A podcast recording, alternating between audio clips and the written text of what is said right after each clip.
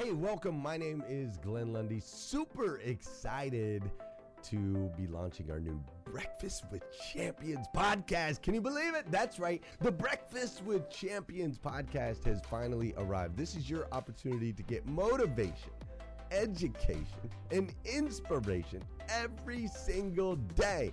And ultimately, your opportunity to get a seat at the table, to be a fly on the wall, to listen in to some conversations between some of the most amazing superhumans from around the planet. We're talking about people that are doing the things you know you can do, that have reached some of those levels you know you can reach.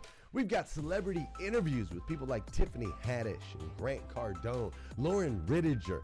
We've got specialists in areas like capital ventures, right? Or wealth building, wealth management, real estate, all kinds of incredible conversations. And what's amazing about the Breakfast with Champions podcast is you're going to be able to tune in, listen in. They won't even know you're there, right? It's just like you're you're you're listening in on all these incredible secrets of some of the most successful humans from all around the world. You know, when we launched Breakfast with Champions, we had no idea of the power that it was going to have. We had no idea of the collaborations it would create. We had no idea that we'd be able to connect humans from England and Australia and Saigon and America, of course, all together in one room having powerful conversations that elevate everyone in the experience. Listen, if you like these episodes of Breakfast with Champions, do me a huge favor and let us know. We would greatly appreciate it. We pour into this. You're going to get five to six hours of content every single day, Monday through Friday, five days a week. You can keep coming back. So make sure you subscribe to the podcast. We'd appreciate it. Drop your comments, share your thoughts and your reviews. It mean the world to us if you would do that. And in exchange, we promise you that we will always create a space, a safe space where you can come. You're not going to get politics here. It's not going to happen. You'll never see any type of division in here. It's actually exactly the opposite. We have a bunch of different people with different belief systems, different upbringing, different backgrounds. We've got people from all different ethnicities all coming together. But the one thing that we share is everyone in this room shares the same heart. And it is a heart to elevate you, to encourage you, to inspire you, and to help you become the absolute best version of yourself that you can possibly be. So if you would do us a favor, write those reviews, subscribe to the podcast, tell your friends. We're going to be here, and we hope that you will be too.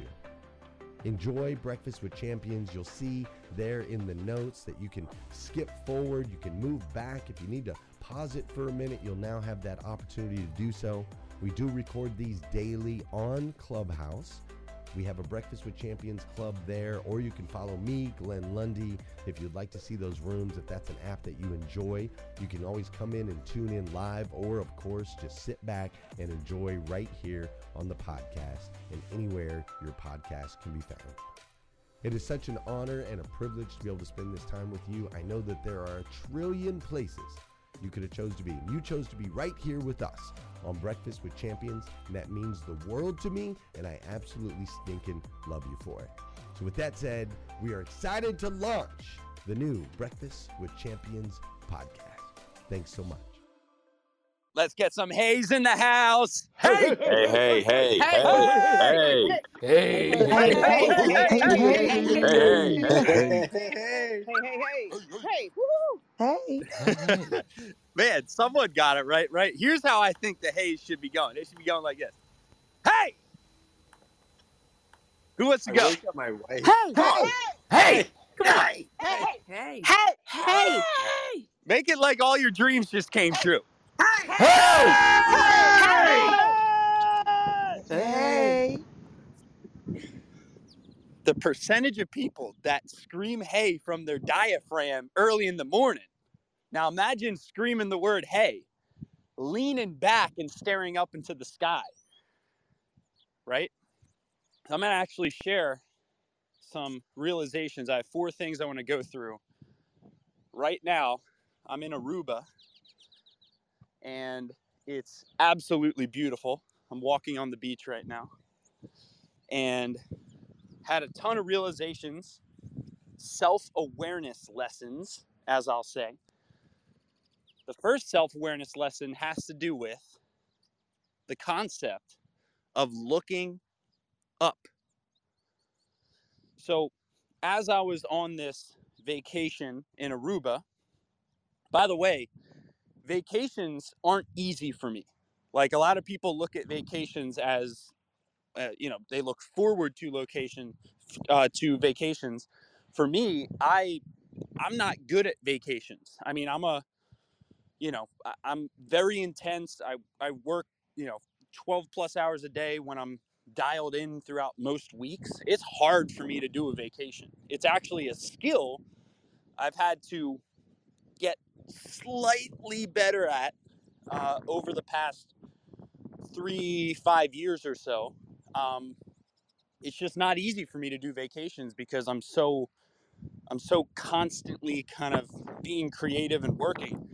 So it's exciting every time I do a vacation, I'm able to learn something new about myself from a self awareness perspective. And the first one that I learned is the importance of looking up. There's these things that we have in our pockets all day. I think most of us are on it right now. What, what am I talking about? Anyone want to unmute and tell me what I'm talking about? Your phone. Your phone. Cell phone. Exactly. The phone, right? We're on it right now. We have it in our pocket. We have it next to us when we sleep. We have it through all of our ups and downs in life. It's always there right next to us. The question is are you using the phone or is the phone using you? Are you using the phone or is the phone using you? The first realization I had on this trip as I kind of stepped away from my cell phone, just real little stuff. Going into the elevator, um, and the impulse when the phone is on me, the impulse is to look down and pull out the what?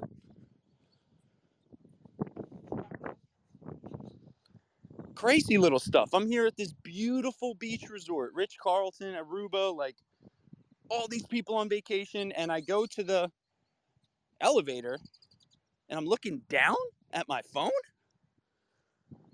I'm in the elevator, and instead of saying, "Hey, what's up? My name's Bill. Where are you from? How long you been in Aruba?" Instead of doing that, I'm looking down at my phone. Ah, I had a realization there. The reason I had that realization is because I was watching a TED talk from this this guy who did all this research into what looking down does genetically, like actually to the human emotional state, right? When you look down, it makes you not feel good. All the studies show this. So unconsciously, when we look down at our phones, we're actually triggering negative emotions in our body. And we don't even know it. We think, oh, we're, we're going to look at our phone to check social media. And that's true. And yeah, you may get a little dopamine hit from checking social media or checking email or checking whatever. The question is, is that little dopamine hit worth A, the emotional tax that comes with it when you're looking down? When if cavemen were to watch film of human modern day humans, if cavemen were to watch film of modern day humans looking down at their phones, they would tilt their heads and go, "Oh, is this is this human hurt?" Through body language, the caveman would think that this human is hurt. So body language has such an important impact on how we feel. So I want everyone to make a commitment that today, at least one time today, when you feel the impulse to look down at your phone, you'll train yourself to look up. You'll train yourself literally, physically. I want everyone to do this real quick. Look up. Look up. Like tilt your head back. I'm doing it right now myself. Everyone do it real quick. Look up. Okay? Can I get a commitment from everyone? Unmute and say yes if I can get a commitment that you'll do that at least one time today. Yes. Yes, Bill. Yes, Yes. absolutely. Yes. Okay? Gotcha. And then let someone else know how it made you feel when you looked up and spread the message about looking up. The second thing is your hands. Now, most times our hands are tilted towards our bodies, meaning that the front of our hands are facing the front of wherever we're going. In six and a half years of meditating every day and practicing mindfulness, the number one takeaway I've ever learned is to welcome the present moment. To welcome the present moment. And if you also look at body language, like in terms of what humans do, what humans do when they see someone that they love or when they see a long lost friend, their hands go out. They go, "Oh my gosh." They they put their hands up and out when they meet someone that maybe is a long lost friend or someone they're excited to see in preparation for a hug. So as you're looking up, let your hands face outward. Let your hands face outward to accept the present moment. So you're looking up, your hands are faced outward, meaning the inside of your hands are facing out. You're welcoming this present moment. Ah, doesn't that feel good? Looking up, not down at your phone, having your hands out, not protected, faced in.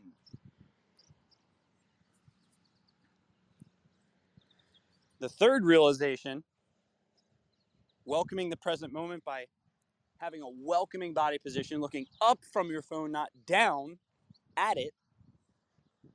The third realization is the importance of moving forward. Moving what? Forward. Forward.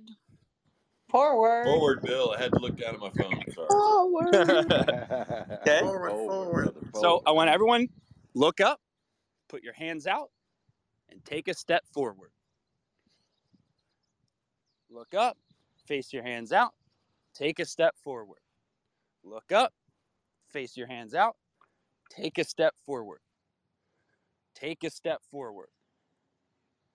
Why is taking a step forward important? Because in any moment, you can step forward from the past at any moment in time. The realization I had with this was we were riding not dune buggies, but it felt like it. We were riding these UTVs, which are like the oh my god, the most fun thing ever. In the desert here in Aruba, we did it like four days. It was so fun. And we're driving down this like desolate road, and we're on the UTV, and my wife Emily had this realization, and she said, she said, because we were talking about facing your hands out, she said, face your hands out and let the wind, we're going like, you know, 60 miles an hour on this thing. It was amazing. Let the wind push every negative motion you've ever had, any limiting belief, anything in the past you don't want to be true, and just let the wind push that behind you. That's the power of moving forward. So I just wanted to share those three takeaways from this trip. Um, number one, look up. Number two, face your hands out. Welcome the present moment. Number three, keep moving forward and let the gentle wind you can barely feel when you walk forward. The gentle wind actually push whatever negative emotion or anything that you don't want to be true in your life, let it just push it behind you. Walk into a new a new you. The second thing I wanted to share is some insights on the law of attraction. So I resisted watching this film called The Secret uh, for years. I never watched it before the plane ride here to Aruba. Uh, let me see some mic flashes for those of you who have actually watched the movie The Secret. Let me see how many of you have actually watched it. Okay, looks like Glenn's watched it. Looks like Mary Lynn. Looks like Monica. Me, me, Who me, else? me. Okay, Mary Kim. Uh, let me see, Michelle. Um, looks like Patricia, Linnell, the guy in the hat. Even the guy in the hat watched it. So thank you, everyone. I never watched it. I kind of resisted it. I thought it was, you know, I didn't know what I didn't know. I, it's not that I resisted. I just didn't watch it. So I finally watched it. I went out to dinner with this guy who runs the largest, uh, largest law firm in in Kentucky, and he was just he wouldn't shut up about it this night. I had dinner with him, and so I figured, okay, I'll watch it. And I wanted to share just some quick insights from that. Um, I think the first insight is obviously the importance of focusing on what you want, right? And I think for those of you who watched it, the number one concept I think in the law of attraction is thoughts become things. Thoughts become things. So the question to have in your mind at all as frequently as you can, based on my understanding of it, is what do I want versus what don't I want? What do I want to avoid versus what do I want? Now, this is where positive thinking can become negative thinking. Hey, listeners, if you enjoy listening to Breakfast with Champions, we can bet you care about your daily routine. Do you want to know the secret to the perfect routine? It's the perfect morning. Glenn has written a free ebook called The Morning Five Five Simple Steps to an Extraordinary Morning. If you can transform your morning, you can transform your life. Head on over to themorning5.com to learn more about the five ways you can change the way you start your day. You watch something like The Secret, you watch an inspirational video, you watch something that gets you motivated, but then you realize, oh crap, my thoughts aren't perfectly in line with this. And that creates an inner resistance. I should be thinking positively, but I'm not, right? That, in and of itself, that resistance will actually wipe away the positive thought that you were trying to think in the first place. It's called cognitive dissonance in psychology.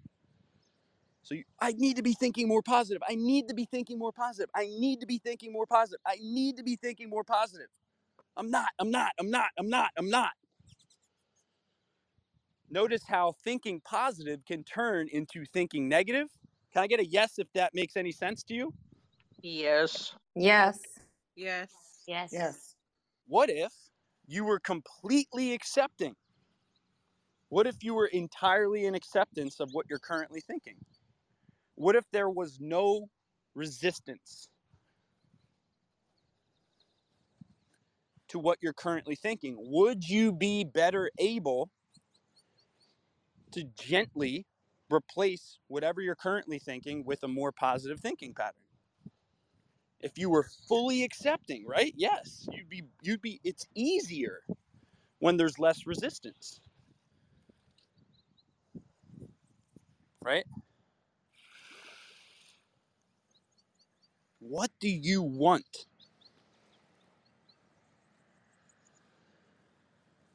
Okay? Feelings tell us what we're thinking. Feelings tell us what we're thinking, consciously or unconsciously.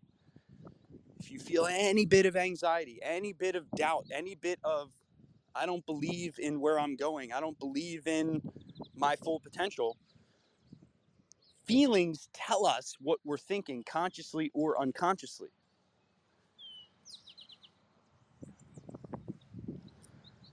This is why I think meditation is so important because it allows you to identify without criticism oh man, I'm thinking this. I have a belief around this. As positive as I am, in one of my meditations when I was on this trip, I had the realization, and you know, this sounds crazy when I told my wife this. I had the realization that I have three core fears as I've scaled my business. Number one is that all of my marketing investments are not going to work out. Number two is my entire team is going to leave me. And number three is all of my past successes were just luck.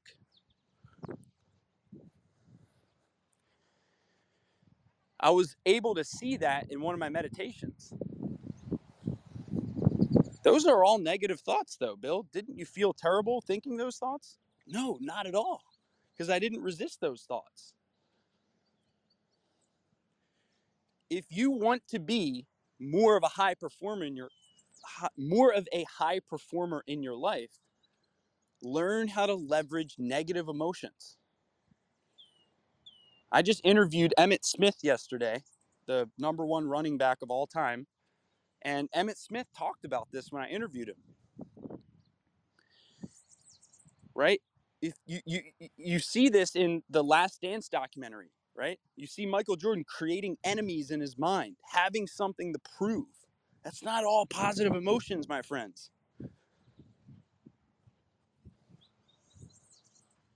Right?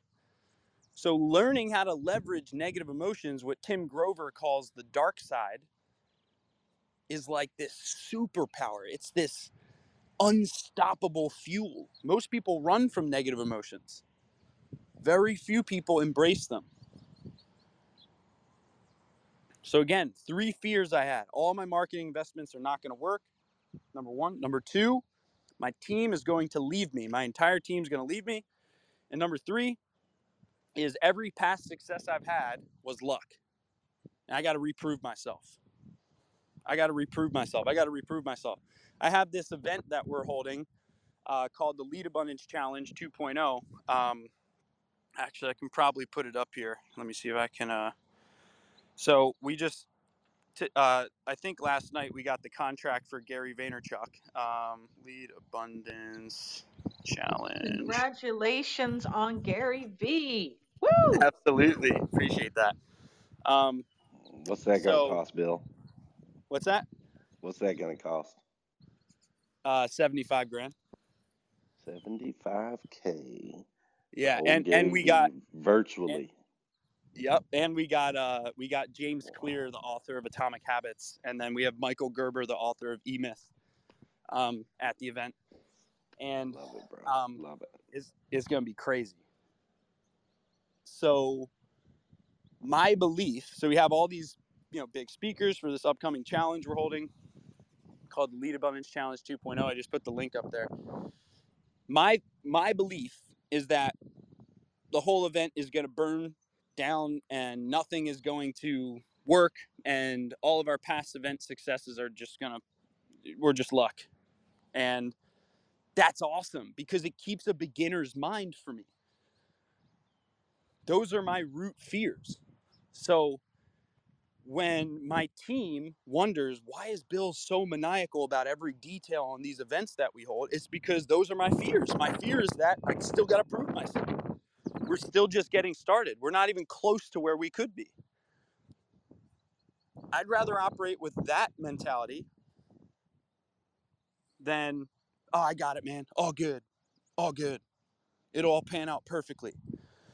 That's me though, and I know some of you may have different different operating behaviors, but I don't it's cool, man. I don't need to resist that. I don't need to resist that my natural predisposition is towards those fears. If I don't resist it, it doesn't affect me. If it causes action, I'll sign up for fear every day of the week. If it turns into positive, productive action. If it turns into sulking and feeling bad for myself, fear is a bad thing. Okay, Elon Musk, I, I brought this up probably 10 times on Breakfast with Champions. When interviewed about fear, he said, how, how are you so this guy said how are you so fearless? It was like a y combinator inter- interview.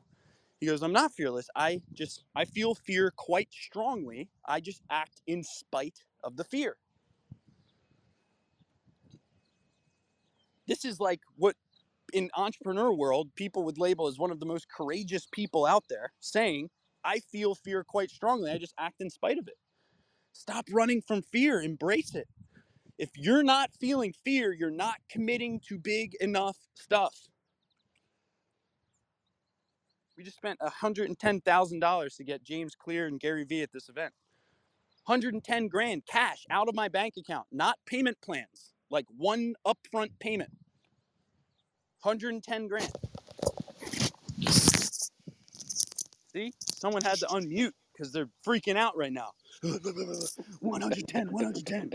You know what I mean? See, I would have unmuted too. So I bring that up because I can I can have that emotion and then I can immediately focus on what I do want. Is I do want the event to be a success. I do want the uh, you know the investments that we make in the event to be a success, etc. That's what I want, but that doesn't mean I'm going to run from those fears. That's being a coward. I did that for years, by the way, when I was struggling with anxiety. I tried to distract my mind. Every time I thought about anxiety, I tried to oh, oh, uh, think about something positive. Uh. The ultimate form of courage is where you can hug Think your about fears. something positive to do. Yeah. The ultimate form of courage is to like literally be able to hug your fears, kiss them, give them a smooch on the cheek. What's up, fear? How you doing, man? Good morning to you, man. You're up early this morning. That's crazy, man. All right, I'll talk to you later. I got stuff to do. Again, if you don't want to feel fear, don't do anything big. Don't do anything that scares you your relationship to fear. There's a book called Feel the Fear and Do It Anyway. Feel the fear and do it anyway. The book talks about how the most quote unquote courageous people in the world, they become desensitized to fear. They don't run from fear. They actually seek out experiences that cause fear and they do it in spite of the fear. I've said this before fear is wetting your pants, courage is doing what you set out to do with wet pants. When we were riding on the UTVs in the desert, believe me, my wife was she was in extreme fear. I was flying. I was going 80 miles, 60 miles an hour 80 kilometers per hour on these these tight dirt roads, drifting, doing complete like drifting completely sideways. She's like, "Oh my God, stop!" ah!" And then afterwards, when we got to this town, I was like, "Do you really wish I stopped?" She was like, "No, that was amazing." I was like, "Okay, interesting." She was screaming, "Stop! Stop! Stop! Stop! Stop!" But then one of the most memorable experiences of her trip was when she was screaming, stop, stop, stop, stop, stop, when we were on the UTVs. If this is making any sense, can I get a quick yes? Yes. Yes. Definitely, bro. Right? Yes. Bill, one thought. Yeah. Your your brilliance has highlighted the fact that fear really is meant for us to act. But we've generate generationally we've we've atrophied into fear means paralysis. Necessity is the mother of invention. Right? We've all heard that saying. Necessity is back up against the wall. It's another word for fear. It's another word for a forcing function. You are forced to innovate. Necessity is the mother of invention. Right? So appreciate that, Ed. So the next thing I want to go into is some realizations I had on the innovation secrets of Steve Jobs, and then I'm going to close this out by talking about the science of building momentum. So I read this book called The Innovation Secrets of Steve Jobs, um, and I wanted to share some of my biggest takeaways from it. Super amazing book, and I was I was super shocked actually when I when I was reading the book, and the reason I was shocked was because half of the book was talking about vision and i thought i was going to talk about innovation. Like how do you innovate new products right? And there's two types of innovation that the book makes clear there's innovation with a lowercase i and there's innovation with an uppercase i so capital i and lowercase i so uh, innovation with a capital i is literally innovating a new product category. So, for example, when the iPad was invented or the iPod was invented, it changed the entire music industry. When the iPad was invented, it created an entirely new product category. That's innovation with a capital I. Innovation with a capital I is also like Henry Ford uh, transitioning from horse and buggy to the motor vehicle, the first version of the motor vehicle. Most of us can't relate to innovation with an uppercase I. I know I can't. I don't believe I have the skills yet in order to do anything like that. But we all can embrace innovation with a lowercase i in any area of our life.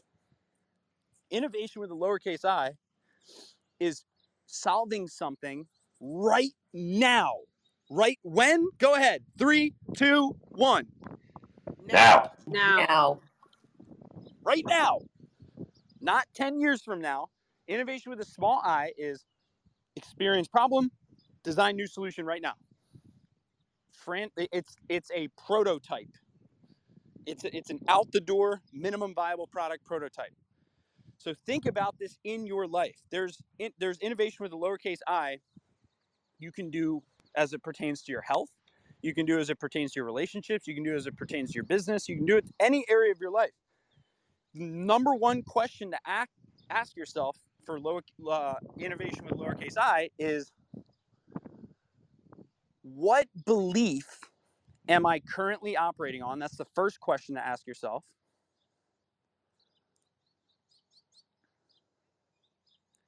Okay. The second question to ask yourself is what actions are stemming from that belief? So think about this with your health. My belief is I have to work out. Like, I'll just give you a quick example on exercise. Okay. My belief could be I have to work out alone doing strength training in order to be healthy. The actions there is you create all this pressure on yourself that I need the perfect workout plan. I got to work out alone. I got to lift weights. So the actions that materialize from that is, again, you feel that exercise has to be an individualistic activity that involves weight training. A lot of guys fall into this trap. You see them at the gym, right? They're silent, they have headphones in, and they're just brute forcing it out, using their willpower every single day to work out. So that's current belief. That's your current belief that you're operating with, and the actions that are tied to that current belief. Innovation with a small i is thinking to yourself, what new belief could be there for me, and what new action set could be there for me to reach the same goals with less effort, less sweat, right? And better results. So you go through an epiphany, you think, oh, there's like studies out there on the power of the group accountability effect, how people who work out together are 95% more likely to actually follow through on it, and people who have a shared calendar event in their calendar that's shared with someone else, three X's, 300% increases the, the likelihood that you follow through. So you basically get a 200% increase through, through group accountability, you get a 300% increase. So you combine these two factors, group accountability effect and the calendar effect, and you're 600% more likely to actually work out if you do it in a group and it's in a shared calendar event with someone else. Okay, that's maybe evidence for a new belief that group working out can benefit you, which could create a new action set. Instead of toughing it out every single day, I'm going to sign up for a group workout class.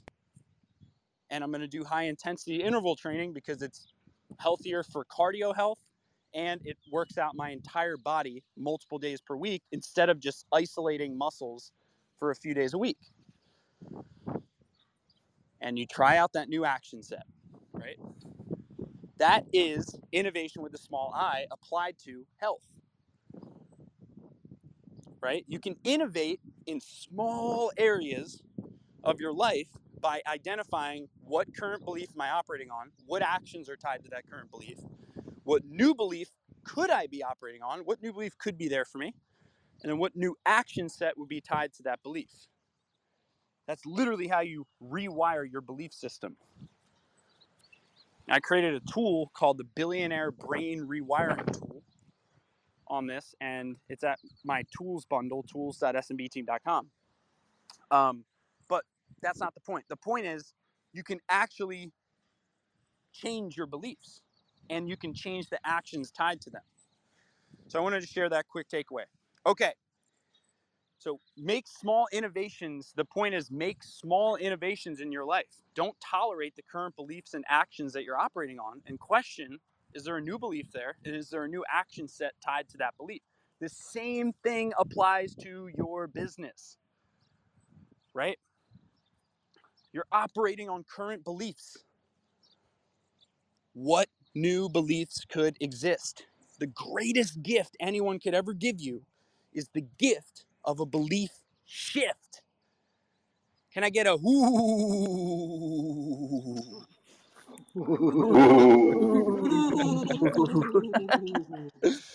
thank you, thank you, thank you. That was a spooky whoo. Okay, the gift of a belief shift. When you're not questioning your beliefs, this is my last point on this. When you're not questioning your beliefs, you'll seek out tactics. When you're not questioning your beliefs, you seek out tactics. Oh, how can I hack Facebook ads? How can I make more money fast without working?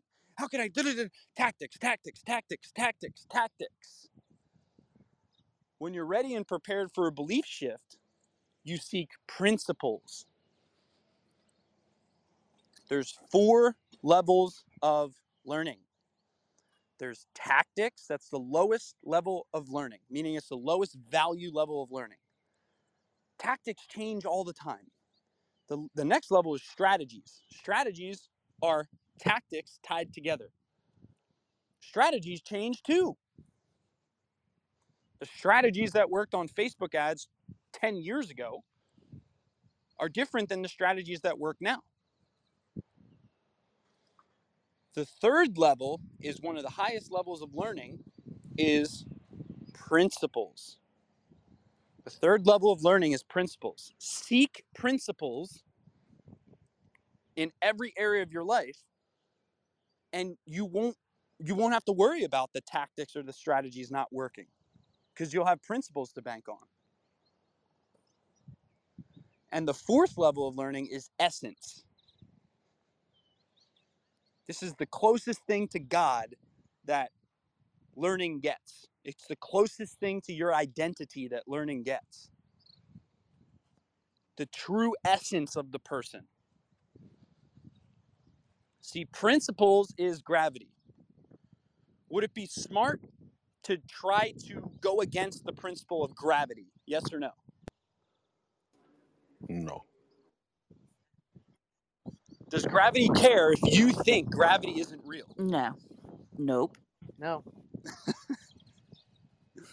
Does the law of inertia care if you don't believe it? Does the law of momentum care if you don't believe it? Does do the laws of the universe care if you believe them or not? No. Go ahead and They test out carry on. right? Go ahead and, and test out your anti-gravity thesis, jump off a mountain, right? And you won't live to tell what happened. So that's why principles are so powerful. I remember when I learned this about public speaking, since you know we run some uh, so events are like one of the primary pieces of our business.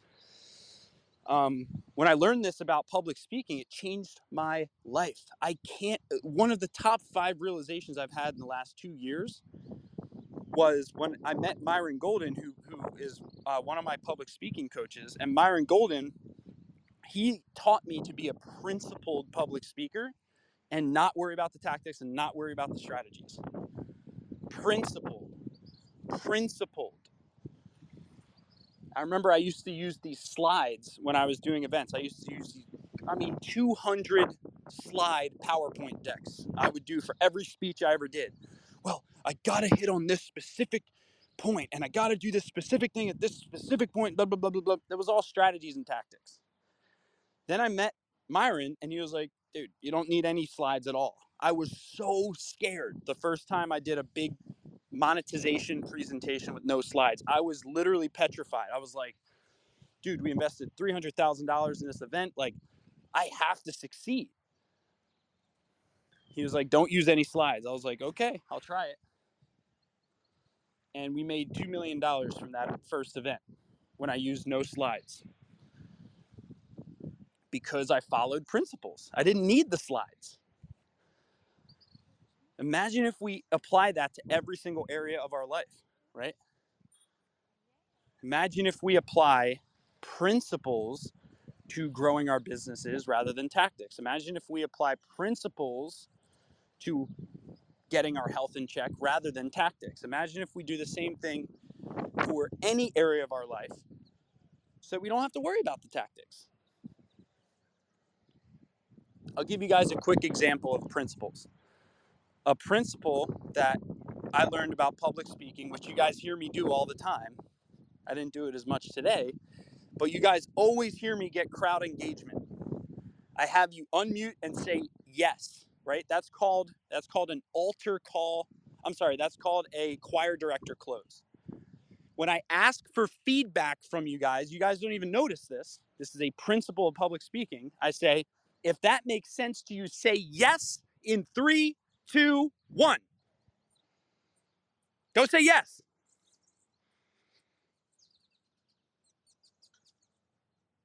You can actually say yes. Yes. Yeah. Amen, brother. I'm ready for the altar call. right so that so that's a choir director close i don't i don't go does that does that i don't say does that make sense to you pause because then you're going to feel uncomfortable i say if that makes sense to you say yes in three two one right that is a principle of public speaking the more they say the more they do the better a result they get i can say one thing a million times when i'm speaking but until you say it when it comes out of your mouth, you'll believe it. When it comes out of my mouth, you may believe it. You might believe it. That's a principle of public speaking. That is the number one principle of selling from stage. Get the more you get the audience to say and do, the more they buy. Again, that doesn't require slides. Another principle of public speaking is if you want to sell from stage is only teach things that will create the belief shift that will cause them to buy what you're selling. Don't teach random stuff about astrophysics and then random stuff about this and then ask them to buy your product. Teach them the things that will give them the belief shifts required for them to believe that they can purchase your product. These are principles. Okay? Another principle people only do what other people are doing. So, again, I could say all this amazing stuff about what product or service we sell, but if you don't see other people winning with that product or service, you're, again, you're not going to believe, you may believe what I'm saying. I don't have, I don't have time for maybes, though. Right?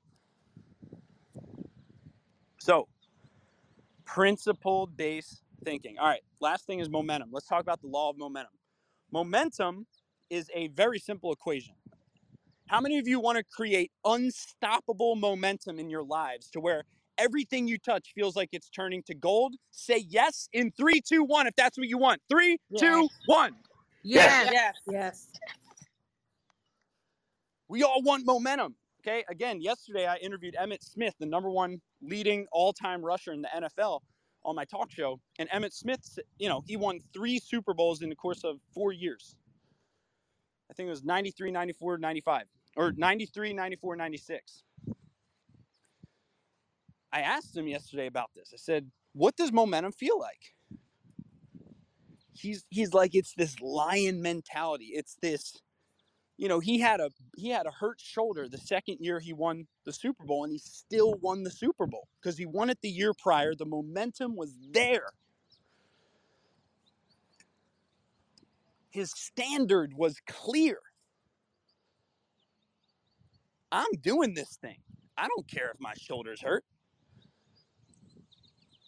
so moment the actual equation of momentum is mass times velocity Mass is the quantity of matter in a physical body.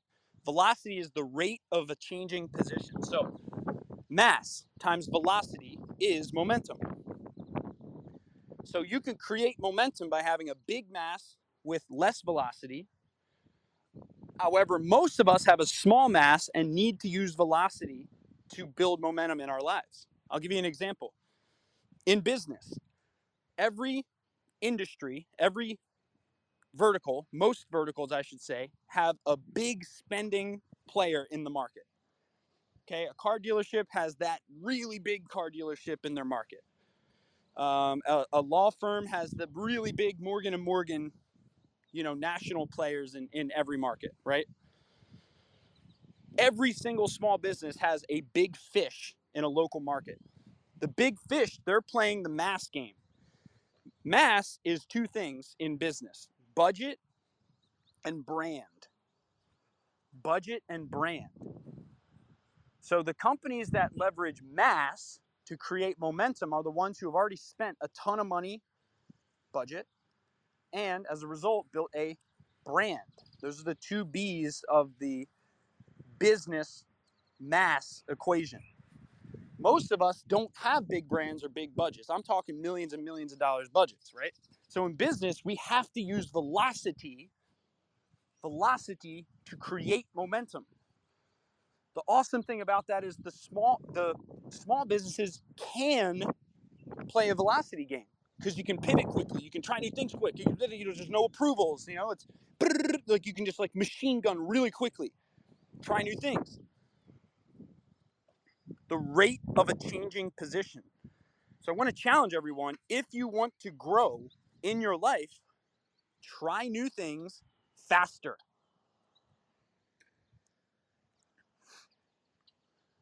See, we, we, we see the stories of like Warren Buffett falling in love with investing at a young age and Michael Jordan finding the basketball at a young age, and we think, well, I guess easy for them, they found their purpose early.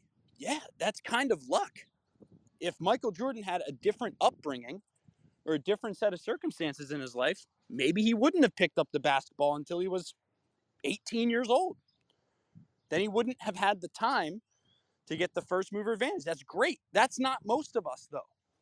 Most of us have to try a ton of stuff to A, find our purpose, and B, find what works.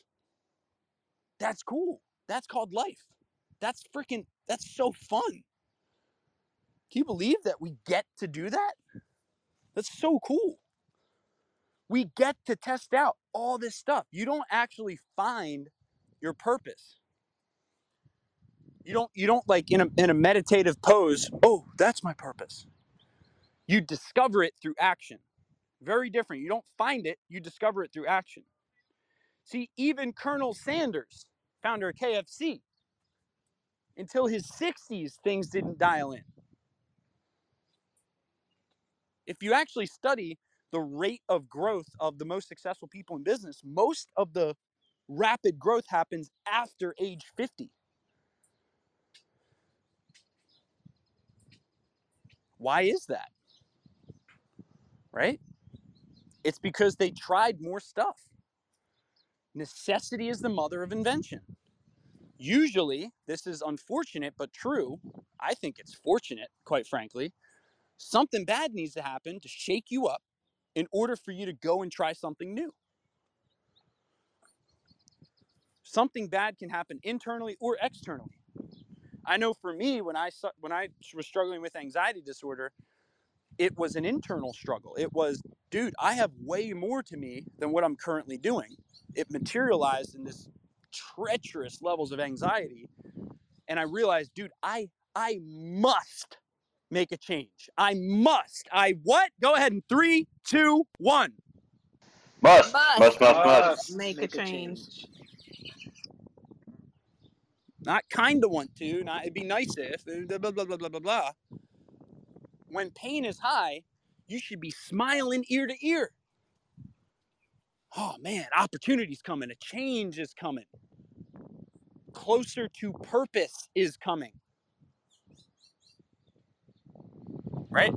So, velocity, we're all playing a velocity game. Unless you were born into a family with unlimited money, unless you're running some company has a huge brand, right? Mass is earned over time. Velocity can start right now. Here's the awesome thing starting right now with whatever mass you're currently at, whatever experience and wherever you're at right now. Okay, think about this in bodybuilding. The person who already has 5% body fat, or that's too low, let's say 10% body fat, is it easier or harder to maintain having low body fat than to actually reach it? Right? It's easier to maintain it. It's e- once you've achieved 10% body fat, it is dramatically easier to keep it that way than it is to get there. Why? Because it requires a calorie deficit to get there. And that's not comfortable. It means you have to eat less than what your body needs. It feels like you're starving. Right? But once you're there, it's not as hard. That means you build up mass.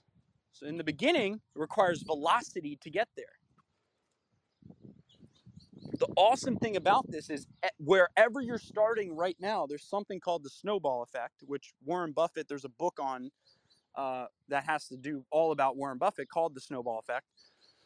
And the snowball effect, you can start right now. You can be a medium sized snowball in anything in your life. And you can start rolling down the snow hill. And at the bottom of the snow hill, the snowball will be bigger than it was at the top of the snow hill. Velocity builds mass. So if you want to create unstoppable momentum in your life, move faster. Try more things. Stop taking 10 years to make pivots in your life. Make a pivot every week. Question your beliefs every single week. And you will build, like science shows, you will actually build momentum in your life. Faster velocity. Come on, take the things you were to do that was to take five years. Oh, do this in five years. I was talking to this guy at this group, this, this group workout place I go to, and he's like, I was like, what, what are your financial targets? Because he wanted me to mentor him, and he said, my target's like to make 300 grand. I was like, how long? He was like, uh, like I think he said like nine years or something crazy. I was just like, dude, there's no possible way I can mentor you. Like, are you? It's it should not take you nine years to make three hundred thousand dollars a year. Like, do it by the end of this year, and I'll mentor you. He's like, well, I got to think about it. I got to put things in place. I'm like, fine, dude, think about it until you're ready. I can't mentor you until it's a decision, not an interest. I can't help you. When it becomes a decision, though, the universe will get out your way, as Will Smith, as Will Smith once said.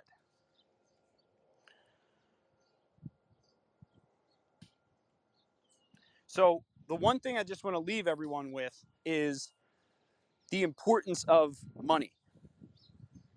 So there's this concept which I shared before called the pain of payment effect. It's that release of cortisol and dopamine within a short time window. When you spend money on something, it creates a form of commitment, right? Which is the dopamine.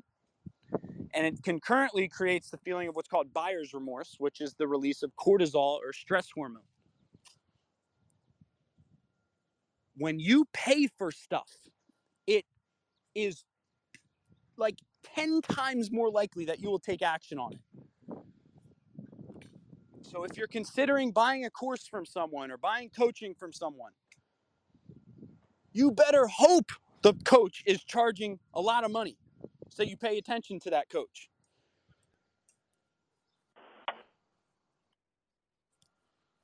Because you'll take more action if they are. It'll break through the, again, the pain. Necessity is mother of invention, remember? The pain of payment, of paying for something, creates action. So, this is why getting your money right is so vitally important. I said this yesterday on my talk show like, until you have the problem of too much money, that's your top problem. Obviously, tied to providing a great service to people and not ripping people off. I'm assuming that you're a good person and that you believe that the law of reciprocity will take place and you'll receive more money if you help more people. Even Emmitt Smith talked about this yesterday when I interviewed him. He's like, man, it's all about service. When I stepped on that football field for the Dallas Cowboys, every time I thought, man, we have these thousands and thousands of people who paid money to watch me play ball. So my sore back or my sore thighs or my sore leg, that doesn't matter right now. They're taking time out of their weekend to watch me play. Service. But Bill, what? He's an athlete. Does that make any sense? Doesn't he just focus on the game and being, you know, no. He actually looked at football as a business. That's why he got paid so much. Right? So, for those of you who are in business, looking to start a business, or looking to hit the next level in business, go find a way to profit more from your currently from your current business. I used to think I used to have the opposite belief on this. I used to think it's okay to have a low margin business and grind it out like Jeff Bezos did and we hear all these stories, you know, about how Jeff Bezos didn't have a profit for years and years and years. That's not you. Okay? Go get some freaking profit. Unless you're innovating the next big tech platform, you need a lot of profit. You need so much money that you're like, where do I even possibly spend this? Right? And I'm talking to myself right now because I'm not there. Like, I, there's so much more that we all could be doing to be, because reinvestment is the key to momentum in business. Anyone I've ever interviewed that had rocket growth in their business, they had a big cash flow, a big cash flow event of sorts. They reinvested it. They hit the next level because they were prepared for it. That's all I got, guys. It Thank you for joining us on Breakfast with Champions. If you want to catch the live version, you can follow us on Clubhouse and listen from 5 a.m. to 11 a.m. Eastern Time, Monday through Friday, Saturday 6 to noon, and Sundays with our 111 Sunday service. Make sure you're keeping up with Breakfast with Champions and getting yourself a seat at the table.